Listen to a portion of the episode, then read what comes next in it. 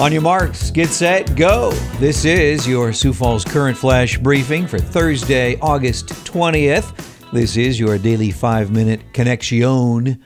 That's what Doug Heffernan would say, your connection on demand. Thanks for checking in here.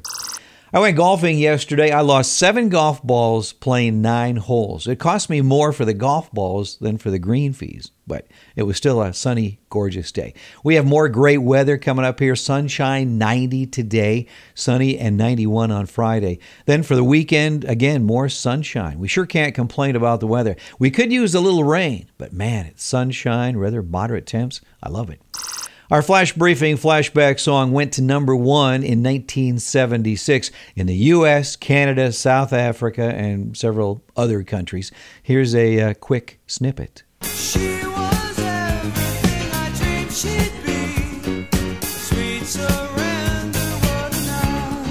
Do you think you know it? I'll name the artist and title, and I will play the song at the end of our flash briefing here.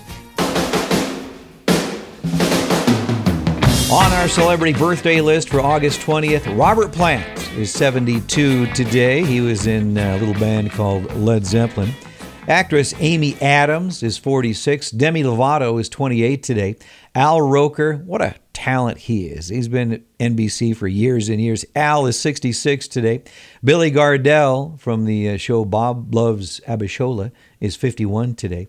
And James Pankow, a super talent from the group Chicago, actually an original member of the group Chicago.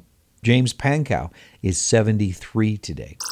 Well, looking back on this day in history for August 20th, in 1896, on this day, the dial telephone was patented. In 1938, on August 20th, Lou Gehrig hit his record 23rd and last Grand Slam. In 1966, on this day, the Beatles were pelted with rotten fruit and fireworks at a concert in Memphis, Tennessee. This was apparently in response to John uh, Lennon making the comment that they were more popular than Jesus.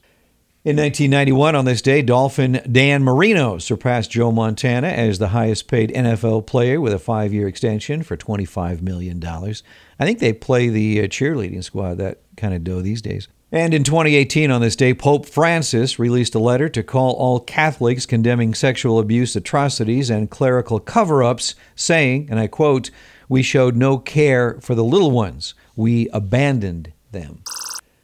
In the national headlines, the Portland Police Bureau continues its search for a suspect, Marquise Love, who allegedly attacked a truck driver during a riot in the city. The security company that once employed Love denounces the assault and denies any current association with him. Authorities have said Love was involved in the vicious attack of a man that was caught on video that circulated on social media. A large fire was burning yesterday at an industrial park in Grand Prairie, west of Dallas. Firefighters were concerned about the chemicals burning, a nearby lumber yard catching fire, and power lines coming down. Flames and smoke could be seen from miles away, and explosions could be heard in the distance.